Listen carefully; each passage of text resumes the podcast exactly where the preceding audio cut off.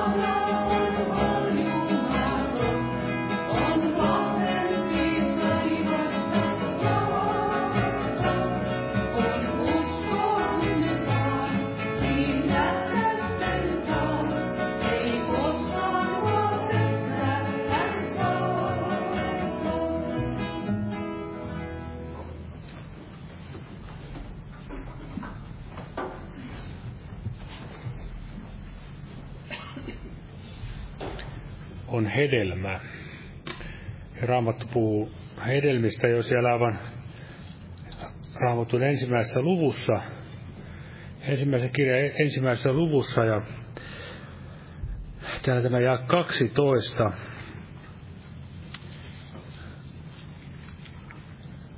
Sanotaan näin, että maa tuotti vihantaa ruohoja, jotka tekivät siementä lajiensa mukaan, ja puita, jotka lajiensa mukaan kantoivat hedelmää, jossa niiden siemen oli.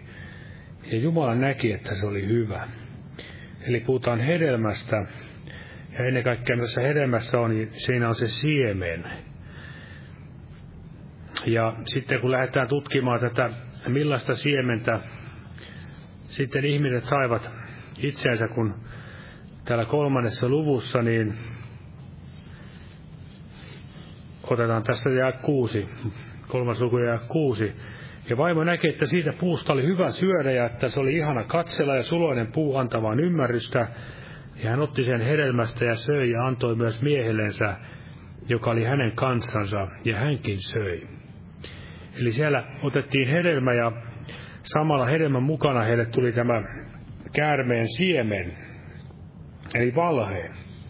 Ja valhe tuli tietenkin, sitä tuli syntiä, kuolema ja kaikki se, mistä me hyvin tiedämme, tuli sen seurauksena. Eli jos sinä hengestä ajatellen, niin maailmassa on vain kahdenlaista siementä.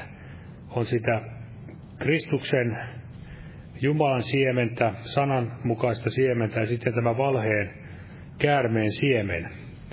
Ja kiitos Herralle, että me, jotka olemme uskoon saaneet tulla, niin me saamme syödä tästä Jumalan sanasta, Herran, Herran pöydästä, syödä näitä Jumalan antamia antimia, hedelmiä, ja ne sisältävät juuri tämän oikean siemenen ja hedelmän. Niitä terveellisiä elämää antavia hedelmiä, niin kuin Raamattu puhuu tästä elämän puusta, ja Jeesuskin mainitsee tässä Johanneksen evankeliumin 15. luku. Hän sanoo näin, tässä 15. luku ensimmäinen jae, minä olen totinen viinipuu ja minun isäni on viinitarhuri.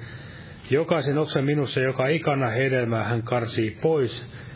Ja jokaisen, joka kantaa hedelmää, hän puhdistaa, että se kantaisi runsaamman hedelmän. Eli Jumala tahtoo, että me pysyisimme hänessä, kantaisimme runsaamman hedelmän ja vielä täältä Filippiläiskirjan ensimmäistä luvusta. Samanlaisia ajatuksia täältä Paavaliltakin löytyy. Ensimmäinen luku, Filippiläiskirjoittaja sitä jäi 9 ja 11, 9-11. Ja sitä minä rukoilen, että teidän rakkautenne tulisi yhä runsaammaksi tiedossa ja kaikessa käsittämisessä, voidaksenne tutkia, mikä paras on, ja että te Kristuksen päivää saakka olisitte puhtaat, ettekä kenellekään loukkaukseksi, täynnä vanhuskauden hedelmää, jonka Jeesus Kristus saa aikaan, Jumalan kunniaksi ja ylistykseksi. Nostaa pyytämään siunasta tälle kokoukselle. Me voimme viedä omat rukouspyytömme Herralle kätten kohtamisen kautta tiettäväksi ja muistetaan myös näitä, mitä tänne eteen on tuotu. Kiitos Herra Jeesus, että saamme tulla tänä ikään sinun sanoisi ääreen, Herra, ja Kiitos saamme rukoilla, että meidänkin rakkautemme tulisi yhä runsaammaksi kaikessa tiedossa käsittämisessä, että olisimme täynnä Herrasta vanhuskauden hedelmää, jonka sinä saat aikaan. Ja Herra Jeesus, siunaa tämä päivä illan kokous ja siunaa veli, joka tulee sanasi julistamaan, Herra, ja avaa sydämet ja korvat ottamaan sanasi vastaan, Herra. Muista näitä esirukouspyyntöjä, Herra, ja omatkin sydämemme pyynnöt, Herra Jeesus, ja Muista tämä päällimmäinenkin rukous tässä, että johdata ja auta terveyteen liittyvässä asiassa. Jeesuksen nimessä isä, kiitos ja auta myös kaikissa muissa meidän pyynnöissämme seurakunnan näissä yhteisissä asioissa, Herra Jeesus. Kokouksissa ja telttakokouksissa ja kaikissa, Herra. Sinun tahtoisi saisi tapahtua kaikessa, Herra, ja siunaa myös Israelin kansa, juutalainen omaisuuskansasi ja meidän maamme ja kansamme näinäkin aikoina, että vielä moni saisi kääntyä pimeydestä valkeuteen sinun puolesi, Herra Jeesus, ja siunaa Bolivia ja Perun lähetystyö ja myöskin Brasiliassa ja Nicaraguassa, Herra, ja kaikkialla maailmassa sinun työtäsi, Herra Jeesus, ja jää näin siunaamaan mitä kaikkia nimessäsi. Aamen. Olkaa hyvä ja istukaa. Eli kokoukset jatkuvat tuttuun tapaan, eli huom- torstaina ja perjantaina nämä päivärukoushetket kello 12. Ja huomenna on tämä evankeliointilta ja perjantaina kello 19 rukouskokous ja sitten viikonloppuna kokoukset kello 18. Sunnuntaina taitaa olla vielä ehtoolliskokous. Ja nyt lauletaan vaikka laulu tässä ja kannetaan samalla vapaaehtoinen uhrila ja Jumalan työn hyväksi. Otetaan tämmöinen laulu kuin 51, 51. Jeesus kaikkeni kalleihin mulle. Jumala siunatko jokaisen uhrin antajan.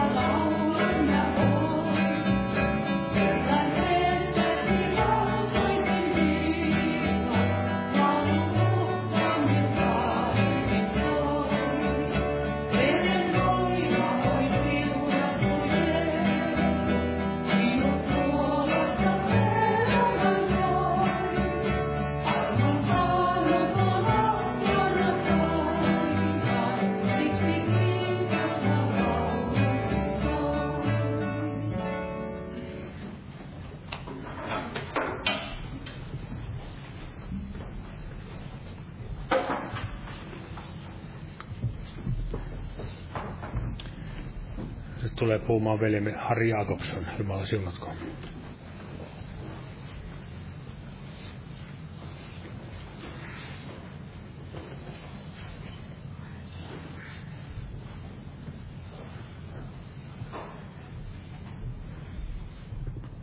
Rauhaa kaikille.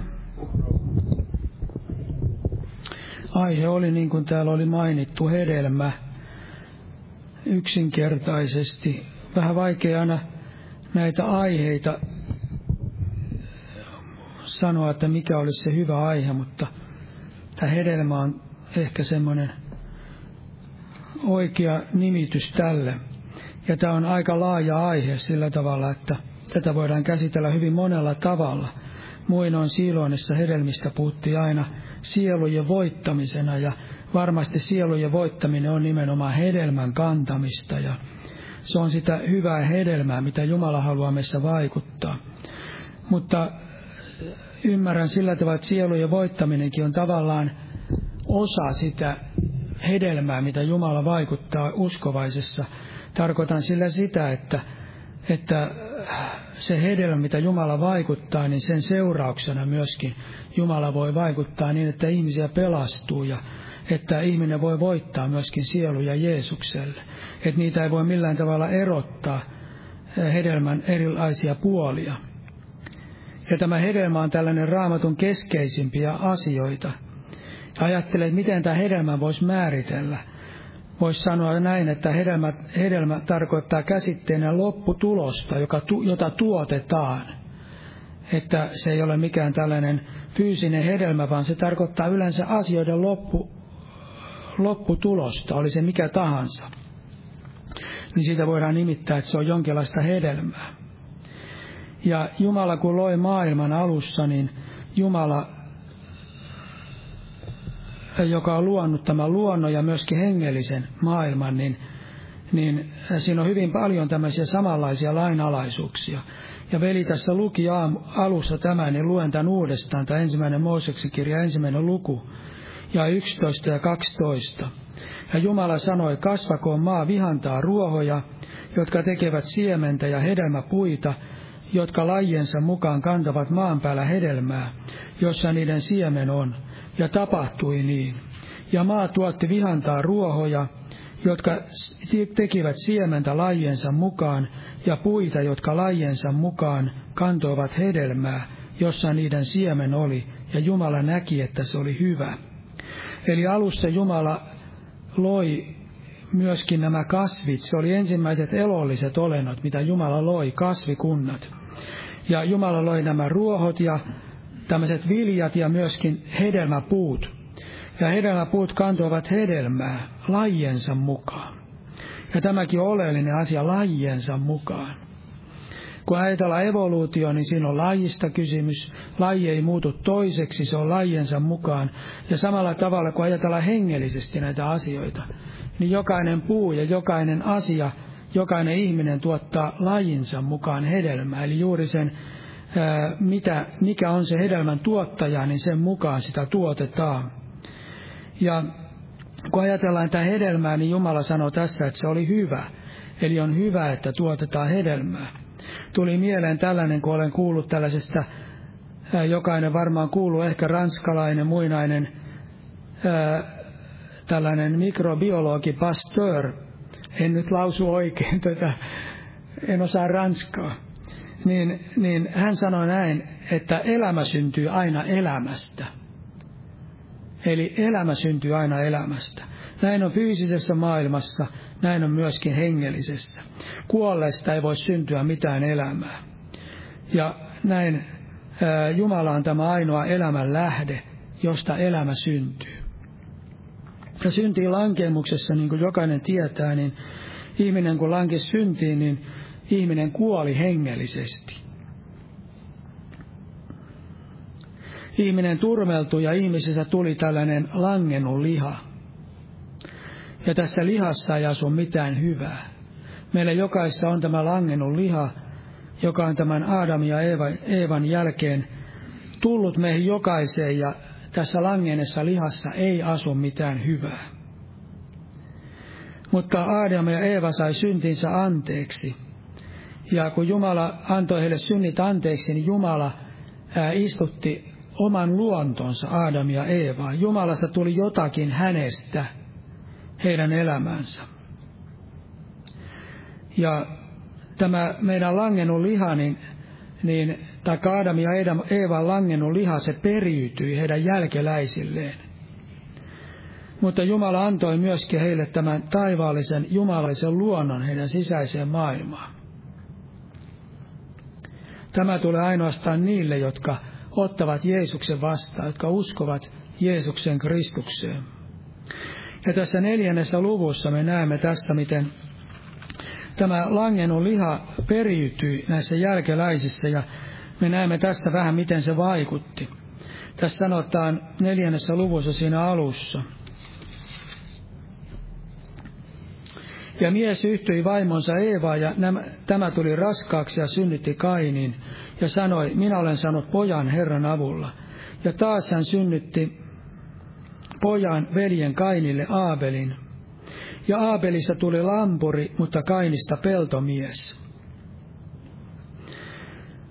Eli Adam ja Eeva saivat lapsia, kaksi poikaa, Kainin ja Aabelin. Toinen oli lampuri ja toinen pelto, peltomies.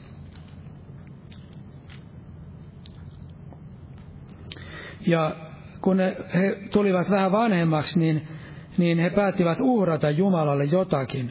Ehkä he tunsivat jonkinlaista syyllisyyttä, ehkä synneistään tai jostakin rikkeistään, mutta joka tapauksessa he halusivat uhrata Jumalalle, jollain tavalla halusivat hyvittää Jumalalle jotakin. Näin ymmärtäisin itse. Ja tämä Kain uhrasi niin kuin täällä sanotaan sitten kolmas ja neljäs jae. Jonkin ajan kuluttua tapahtui, että Kain toi maan hedelmistä uhrilahjan Herralle, ja myöskin Aabel toi uhrilahjan laumansa esikoisista niiden rasvoista, ja Herra katsoi Aabelin ja hänen uhrilahjansa puoleen. Eli Kain uhrasi maan hedelmiä Jumalalle. Ja tässä sanottiin tässä kolmannessa luvussa, se on tässä samalla aukeana, aukeamalla tässä 17 jaessa loppuosa sanotaan, että ää, niin olkoon maa kirottu sinun tähtesi, vaivaa nähden sinun pitää elättämän itsesi siitä koko elinaikasi. Eli Jumala kirosi synnin tähden tämän maan. Ja Kain halusi uhrata hedelmiä, joita tämä maa tuotti. Sen tähden ne hedelmät eivät voineet olla otollisia Jumalalle. Eli se lähtökohta näille hedelmille oli huono. Se oli tämä maa. Ja varmasti siinä on myöskin kuva siitä, miten tämä maailma on sillä tavalla paha Jumala edessä. Raamattu sanoi, että maailman ystävyys on vihollisuus Jumala edessä. Tästä maailmasta ei tule mitään hyvää hedelmää. Ja myöskin toinen asia, minkä tähden tämä Kaini hedelmä ei kelvannut Jumalalle, oli se, että tässä sanotaan, että vaivaa nähden pitää sinun elättämään sitä itsesi. Eli Kain kärsi vaivaa, kun hän tuotti niitä hedelmiä. Eli ihmisen oma työ, ihmisen vaivan näkö ei voi tuottaa Jumala edessä mitään hyvää hedelmää. Me emme voi omilla teoillamme, omalla vaivan näöllämme tehdä mitään sellaista, mikä kelpaisi Jumalalle jollain tavalla hyvitykseksi, esimerkiksi siihen, että me tunnemme syyllisyyttä ja me näemme vaivaa ja yritämme hyvittää sitä antamalla kolehtiin rahaa tai jotakin muuta hyviä tekoja, ne ei kelpaa Jumalalle. Sen tähden Jumala ei katsonut Aabelin uhrilahjan, Ka, Kainin uhrilahjan puoleen, mutta Aabel toi uhrilahjan laumansa esikoisista ja niiden rasvoista. Ja tämä on esikuva siitä Jumalan antamasta uhrista, minkä Jumala tuli antamaan Jeesuksesta Kristuksesta. Ja koska tämä oli esikuva siitä ja tämä oli aivan niin kuin taivaasta tämä esikuva, niin sen tähden se oli otollinen Jumalalle. Sen lähtökohta oli Jumalassa. Sen tähden myöskin Jumala katsoi Aabelin uhrilajan puoleen, se kelpasi Jumalalle ja, ja se kelpasi hyvitykseksi ää, siitä Aabelin syyllisyydestä, koska Aabel varmasti myöskin uskoi johonkin sellaiseen Jumalan ilmoitukseen, jonka Jumala oli ilmoittanut. Uskon näin, että tämä perustui uskoon, koska hebrealaiskirjassa sanotaan, että uskon kautta uhrasi Jumala Aabelille, uhrasi Aabel Jumalalle paremman uhrin kuin Kain. Eli Jumala jollain tavalla sen oli ilmoittanut ja se ilmoitus, eräs asia, mikä perustella ehkä Aabel tiesi, että se kelpaa Jumalalle, oli se, että Jumala puki Adam ja Eevan Jumalalle kelpaaviin vaatteisiin, jotka saattavat peittää heidän alastomuutensa. Ja siinä tarvittiin eläimen uhri tai eläin, joka antoi elämänsä näiden vaatteiden edestä. Eli Kain Abel ymmärsi, että tarvitaan elämän antaminen sille, että joku voi kelvata Jumala edessä. Voidaan ajatella näin, että se oli ainakin sellainen Jumalan ilmoitus siitä elämän antamisesta ihmisen sijasta, uhriksi ihmisen sijasta. Eli se perustui uskoon, tämä Aabelin uhri, se perustui Jumalaan. Sen tähden myöskin se kelpasi Jumalalle. Mutta se, mikä on ihmisestä ja mikä on tästä maailmasta, niin se ei kelpaa Jumalalle. Ja usko on aina otollinen Jumalalle sen tähden, koska usko on Jumalan vaikuttama. Usko syntyy Jumalan sanasta ja usko syntyy Jumalan hengen vaikutuksesta. Ja kun ajattelemme uskoa, niin Jeesus kunnioitti uskoa.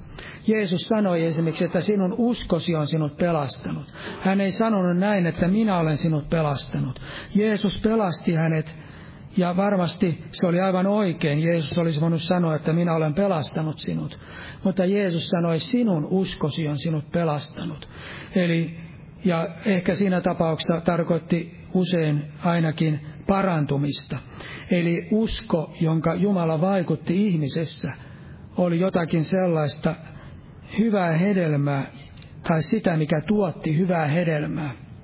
Eli se oli lähtökohta oli Jumalassa. Mutta ihmisen lihasta nousee monenlaisia sielullisia tunnekokemuksia, ja nekin tuottavat hedelmää, mutta se hedelmä ei ole hyvää, koska se tulee ihmisestä. Se tulee lihasta ja ihmisen sielusta, ja ihmisessä itsessään ei ole mitään hyvää.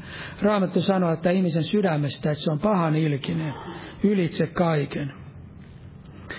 Eräs henkilö kirjoitti ristivoittolehdessä, Luen nimittäin sen internetistä, kun se oli eräs tuttu henkilö. Ajattelin, että mitä hänelle kuuluu, niin katsoin, että hän oli kirjoittanut ristivoittoon. Ja hän oli kirjoittanut ristivoittoon sillä tavalla, että, että noin kymmenen vuotta sitten ää, kymmenen vuotta sitten oli kirjoittanut, että, että minkä tähden että aikoinaan tehtiin tämmöinen hengellinen kirja kun, tai hengellinen laulukirja. Että minkä tähden tällainen hengellinen laulukirja tehtiin, koska sitä ei enää juuri käytetä. Hän kirjoitti sillä tavalla siinä ristivoittolehdessä. Ja sitten hän kirjoitti, että miksi kokouksissamme yleensäkin hoetaan pitkään vain samoja sanoja kuin jossakin idän uskonnon mantrassa – ja tästä ajattelin, että näin se on, että ennen vanhaa laulettiin niitä hyviä hengellisiä lauluja, jotka ovat syntyneet pyhästä hengestä. Itse olen laulanut näitä lauluja yksin, äh, yksin, koska lauluääni ei ole kovin hyvä, mutta yksin voi laulaa aina. Ja olen kokenut sitä, että Jumala henki vaikuttaa niissä. Ja olen kokenut sillä tavalla, että Jumala henki yhtyy siihen ja saa virvoitusta ja vahvistusta ja Jumala henki pääsee puhuttelemaan myöskin laulujen kautta. Eli monta kertaa omassa elämässäni laulut ovat olleet sellainen Jumalan hengen väli, välikappale, millä tavalla Jumalan henki on puhunut. Mutta jos ajatellaan tällaista mantraa, niin ajat, tutki vähän sitä, mistä mantra yleensä on lähtöisin, niin mantrahan on tällaisissa uskonnollisissa asioissa, mitä käytetään, ja, ja erässä kirjoituksessa oli, että se mantra on tällaisessa varhaisessa hindussa, hindu uskonnossa syntynyt tällainen tällainen uskollinen toimitus, eli sieltä on tullut hindu-uskonnosta tämän kirjoituksen mukaan tällaiset mantrat, sellainen, joka toistetaan koko ajan ja sillä tavalla saadaan jonkinlaista hengellistä hurmosta tai jotakin, jollain tavalla päästään niin kuin kosketuksiin, tällaisiin yliluonnollisiin asioihin. Ja tällaiset saman sanan toistamiset, ne on tietyllä tavalla ehkä juuri sitä samasta lähteestä lähtenyt. Eli sillä yritetään saada aikaan tällaista hengellisyyttä, joka ei ole Jumalasta, ei pyhästä hengestä, vaan se on nimenomaan sitä ihmisen sielun maailmasta, tai voi olla joskus jopa ihan sieluvihollisesta, henkimaailmasta. Sillä monesta pakana uskonnoissaan, mikäli ole ymmärtänyt ole joskus vähän katsonut, niin, niin siellä toistetaan monotonisesti jotakin määrättyä asiaa, niin kuin siellä Elia oli vuorella ja siellä nämä epäjumalan palvelijat tanssivat siellä ja joutuivat lopulta hurmoksiin. Uskon, että heilläkin oli jonkinlaista tällaista mantraa, millä ne yrittivät saada jonkinlaista yhteyttä siihen tuon puoleisiin Jumalaan. Ja tällaisia käytetään jopa hengellisessä elämässä. Yritetään saada ihmisiä tällaiseen, tällaiseen tilaan. Ihmiset nousevat ylös ja pitkän aikaa siellä toistavat. Jostain oli lukevina, niin että joku oli laskenut, että jossain laulussa jopa muistaakseni 72 kertaa toistettiin jotakin samaa asiaa. Ajatellaan, jos täällä laulettaisiin jotakin ja 72 kertaa toistettaisiin miksi sana, sana, samaa sanaa tai lausetta, niin, niin se ei ole enää sillä tavalla Jumalan hengen vaikuttama, en uskon näin. Että siinä on kysymys jostain muusta. Näin muistaisin, ymmärsi lukeneeni. Jos väärin sanoin, niin, niin virheitä tässä voi tehdä. Eli pyhä henki myöskin vaikuttaa tunteita. Mutta silloin kun pyhä henki vaikuttaa tunteita, niin se aina vie lähemmäksi Herraa ja se kirkastaa Jumalaa. Ja se on aina sopusoinnussa Jumalan sanan kanssa, totuuden sanan kanssa. Ja pyhänkin vaikuttaa monenlaisia hyviä ajatuksia ja monenlaisia oikeita hyviä mielihaluja, jotka ovat Jumalasta. Niitäkin voi, hyvä, voi testata ja, ja että ovatko ne Jumalassa. Jumala voi vahvistaa ne ja sillä tavalla ne kantaa sitten hyvää hedelmää. Mutta sielu vihollinenkin tuo tällaisia vääriä ajatuksia, vääriä mielihaluja ja niin edelleen. Ja tuli mieleen sellainen asia, kun ajattelin tätä aihetta, niin, niin muistan silloin monta monta vuotta sitten, kun elämässä oli sellainen vaikea, vaikea kriisi. Ja tarvitsin todella apua ja eräs sisko sitten halusi antaa sitä apua. Hän tunsi sydämessä, että hänen täytyy antaa mulle eräs kirja, että tämä kirja voisi jotenkin auttaa ja hyödyttää minua. Ja hän antoi sitten tällaisen kirjan, ja se kirja oli tämä Heikinin uskovan auktoriteetti. Ja jokainen tietää, joka on vähän tutkinut, niin se on tällainen menestysteologi. Ja silloin en oikein ymmärtänyt tätä menestysteologiaa ja, ja en tiennyt mikä on oikein ja väärin. Ja rupesin lukemaan sitä, ajattelin näin, että, että tämähän sopii hyvin tähän mun tilanteeseeni. Ja yritin sitten oikein soveltaa sitä omaan elämään mutta huomasin, että se ei tuottanut hyvää hedelmää. Se johti sellaiseen omaan yrittämiseen. Ja se johti hengellisesti yhä enemmän sellaiseen sekavaan opilliseen ymmärtämiseen. Ne perusasiat ja nämä asiat, mitkä piti ehkä selvinä, niin, niin tuli semmoista uutta tietoa niin, että ne alkoi niin kuin tuntua vähän niin kuin epäselvältä. Se määrättyä tällaista sekoitusta.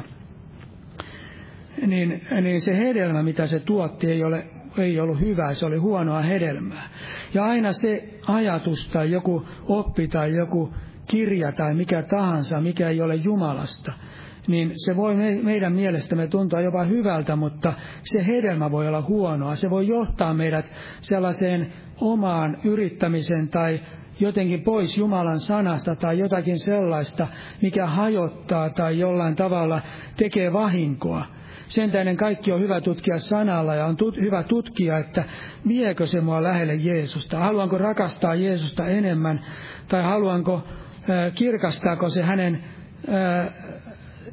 armoa ja rakkautta ja sovitustyötä niin, että turvaudun enemmän siihen ristin työhön tai jotakin muuta, että se kirkastaa niitä hengellisiä totuuksia niin jos se kirkastaa, niin silloin voidaan sanoa, että silloin se on Jumalasta. Mutta jos se ei kirkasta, vaan hajottaa, niin silloin se ei ole Jumalasta.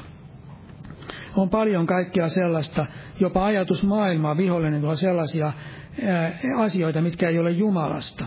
Niin on hyvä tutkia, mitä hedelmää ne tuottaa. Mutta kiitos Jumalalle, että on olemassa ylösnoussut Jeesus, joka asuu meissä henkensä kautta ja sanansa kautta. Vaikka aina se ei ehkä sillä tavalla meidän elämässämme tunnu, mutta näin kuitenkin on, kun me olemme antaneet elämän Jeesukselle, niin meissä asuu Jeesus Kristus henkensä ja sanansa kautta. Ja kun Jeesus asuu meissä, niin hän tuottaa meissä hyvää hedelmää.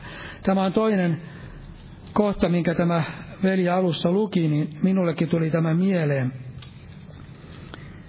Mieleen tämä raamatun jae. Itse asiassa tästä raamatun jakeesta koko tämä aihe tuli alun perin mieleen. Tämä Filippiläiskirja ensimmäinen luku. Tämä jae 11. Täällä sanotaan täynnä vanhurskauden hedelmää, jonka Jeesus Kristus saa aikaan Jumalan kunniaksi ja ylistykseksi. Tässä sanotaan vanhurskauden hedelmä, jonka Jeesus Kristus saa aikaan. Eli me näemme, että se ei lähde meidän lihasta, ei meidän sielusta, se ei lähde mistään, ei maailmasta, vaan Jeesus Kristus saa aikaan Jumalan kunniaksi ja ylistykseksi. Tässä me näemme, että hedelmänä on myöskin Jumalan kunnia, Jumalan ylistys. Sellainen hedelmä, mikä on Jumalasta, niin se tuottaa Jumalalle kunniaa. Ja tässä sanotaan vanhurskauden hedelmä. Ja ymmärtäisi, että vanhurskauden hedelmä on sellainen, että, että niitä hyviä tekoja, joita vanhurskaita tekoja, joita Jumala vaikuttaa uskovassa. Eli vanhurskaat teot ovat vanhurskaita Jumalalle otollisia tekoja ja Jumalalle otollista mielenlaatua. Sekin on hyvä hedelmä, jota Jumala vaikuttaa. Se ei ole niin yksiselitteinen asia, että meillä on oikea mielenlaatu, vaan nimenomaan se on Jumalan hedelmää meissä.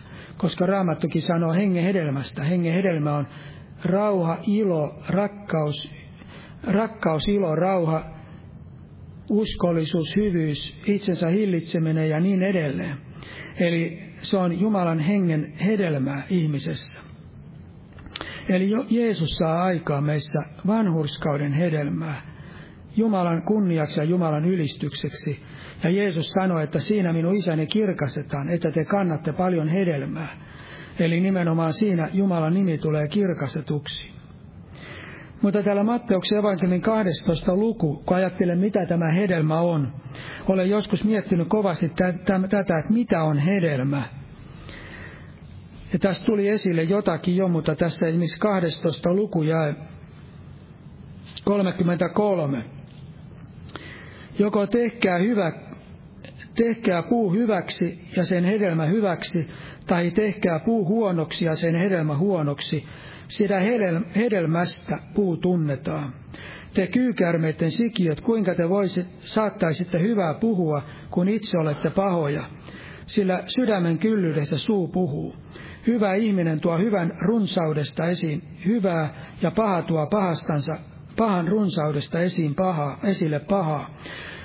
Mutta minä sanon teille jokaisesta turhasta sanasta, minkä ihmiset puhuvat, pitää heidän tekemään tili tuomiopäivänä, sillä sanoista sinut julistetaan vanhurskaaksi ja sanoista sinut tuomitaan syylliseksi. Eli eräs hedelmä on Jumalan, ei Jumalan sana, vaan se sana, mitä me suustamme annamme ulos. Eli se, mitä me suustamme päästämme ulos, niin se on hedelmää, mikä, mitä meidän sydämemme tuottaa. Ja jos Jumala vaikuttaa meidän sisimmässämme, silloin Jumala tuottaa sitä hyvää hedelmää. Sydämen kyllyydestä suu puhuu. Mutta jos sen tuottaa liha tai tuottaa ihan sielu vihollinen tai joku muu sellainen paha, joka vaikuttaa meidän elämässämme, niin silloin se hedelmä on huonoa hedelmää. Eli meidän sanamme ovat myöskin hedelmää, ja Raamattu sanoo, että kuinka vakava asia on se, mitä me suustamme tuomme ulos. Me voimme ajatella, että se on pieni asia, mitä me sanomme, mutta se ei ole pieni asia. Raamattu antaa ymmärtää sen, että se ei ole pieni asia. Se on se hedelmä, mitä me kannamme myöskin. Ja Jeesus sanoi itse, että jokaista turhasta sanasta, mikä ihmiset puhuvat, pitää heidän tekemään tili tuomiopäivänä. Eli me joudumme tilille siitä, mitä me sanomme. Se ei varmaan tarkoita sitä, että jos me vahingossa sanomme jonkun sanan, tämmöisen neutraalin sanan, niin sillä siitä tuskin joudumme tuomiolle. Mutta sellaisista asioista, jotka ää, ovat ää, sellaisia pahoja asioita, sellaisia, jotka vahingoittavat jollain tavalla jotakin, sellaisia asioita, mitkä tuottavat jollain tavalla sellaista vahinkoa jossain asiassa, jotakin pahaa tai herjausta tai jotakin sellaista, mikä on huonoa, niin siitä me joudumme varmasti tilille. Ja myöskin siitä, mitä me lupaamme ja mitä me sanomme. Me emme voi sano, suusta tuoda esille mitä tahansa, että me teemme näin tai teemme noin ja lupaamme sitä ja tätä, että niillä ei ole mitään merkitystä, vaan todella niillä on merkitystä ja, ja Jumala myöskin odottaa sen, että, että me olemme myöskin uskollisia siinä, mitä me sanomme. Ja sen tähden itse olen tullut siihen tulokseen, että en uskalla mitään luvata sillä tavalla, vaan Raamattu sanoo näin, että jos Herra suojaa, me elämme. Ja Jeesus sanoi, mitä siihen lisätään. Me teemme tämän tai tuomme, mutta mitä siihen lisätään, se on, se on pahasta. Eli ei kannata ruveta sitomaan itseänsä sanoihin sillä tavalla, että me lupaamme asioita, mitä me ehkä emme koskaan kykene täyttämään. Sen tähden on tärkeää se, mitä me sanomme, ja se on myöskin sitä hedelmää. Ja toinen on se meidän tekomme. Sanalaskuissa nimittäin sanotaan, teoistansa tuntee jo poikasenkin, onko hänen menonsa puhdas ja oikea. Eli meidän teoistamme nähdään, minkälaisia me olemme, minkälainen meno meillä on. Raamatun sanan mukaan. Ja sitten Matteuksen evankeliumin seitsemäs luku, Tässähän puhutaan hedelmästä. Jeesus käski tässä jopa katsomaan hedelmää, tarkkaamaan hedelmää. 15 jae. Kavahtakaa vääriä profeetteja, jotka tulevat teidän luoksenne lammasten vaatteissa, mutta sisältävät raatelevaisia susia. Eli tässä Jeesus kehotti kavahtamaan vääriä profeetteja, jotka tulevat, ja varmasti myöskin sisäpuolelta seurakunnasta, niin kuin Raamattu sanoo, että meistä ovat lähteneet mutta tässä Jeesus sanoi, että jotka tulevat lammasten vaatteissa. Eli se tarkoittaa sitä, että ulospäin he näyttävät lampailta, mutta sisältä päin he ovat raatelevia susia. Eli ulospäin ei voi nähdä sitä, minkälainen joku profeetta tai mikä opettaja. Toisessa raamaton kohdassa sanotaan myöskin vääriä opettajia. Ei me voi nähdä ulospäin sitä, mitä minkälainen joku opettaja tai profeetta tai sanajulistaja on. Koska Jumala näkee sydämen ja Raamattu sanoo näin, että sisältö ovat kuitenkin raatelevia susia. Ja sitten Jeesus selitti tässä, että mistä me näemme sen, mikä on oikea ja mikä väärää. Heidän hedelmistään te tunnette heidät. Eihän orjan tappuroista koota viinirypäleitä, eikä ohdakkeista viikunoita näin jokainen hyvä puu tekee hyviä hedelmiä, mutta huono puu tekee pahoja hedelmiä. Ei saata hyvä puu kasvaa pahoja hedelmiä, eikä huono puu kasvaa hyviä hedelmiä. Jokainen puu, joka ei tee hyviä, hyvää hedelmää, hakataan pois ja heitetään tuleen. Niin te siis tunnette heidät heidän hedelmistään. Eli mistä me tunnemme sen, että mikä on, kuka on oikea profeetta, kuka on väärä profeetta. Jeesus sanoi, että heidän hedelmistään te tunnette heidät. Eli hedelmästä tunnetaan. Ja tämä tarkoittaa myöskin sitä, että ei ainoastaan oikea opetus ja oikea opetus ei ainoastaan riitä. Me voimme ajatella näin, että jos joku sanoo jotakin hyvää, joku sanoo jotakin oikealta, raamatullista, niin se ei ole vielä todiste siitä, että joku opettaja tai joku profeetta, sanajulistaja olisi Jumalasta. Ihminenhän voi puhua hyvin paljon. Jeesus ei sanonut näin, että heidän opetuksestaan te tiedätte sen. Jeesus ei sanonut näin. Totta kai siitäkin me tiedämme. Kaikki tulee tutkia Jumalan sanalla. Mutta Jeesus sanoi ennen kaikkea, ja tietyllä tavalla opetuskin on määritysmielessä eikä hedelmää, mutta heidän hedelmistään te tunnette heidät, Jeesus sanoi. Ja ei myöskään mitkään tällaiset voimateot ole sellaista hedelmää, mistä Jeesus käski tutkimaan. Ei Jeesus sanonut, että heidän voimateoistaan te tunnette heidät. Eli sitä Jeesus ei sanonut. Ja tämä liittyy varmasti tähän, uskon näin, tämä jakeeseen 21. Ei jokainen, joka sanoo minulle, Herra, Herra, pääse taivasten valtakuntaan, vaan se, joka tekee minun taivaallisen isän tahdon. Moni sanoo minulle sinä päivänä, Herra, Herra, emmekö me sinun nimesi kautta ennustaneet, ja sinun nimesi kautta ajaneet tulos riivaajia, ja sinun nimesi kautta teineet monta voimallista tekoa. Silloin minä lausun heille julki, minä en ole koskaan teitä tuntenut, menkää pois minun tyköäni te laittomuuden tekijät.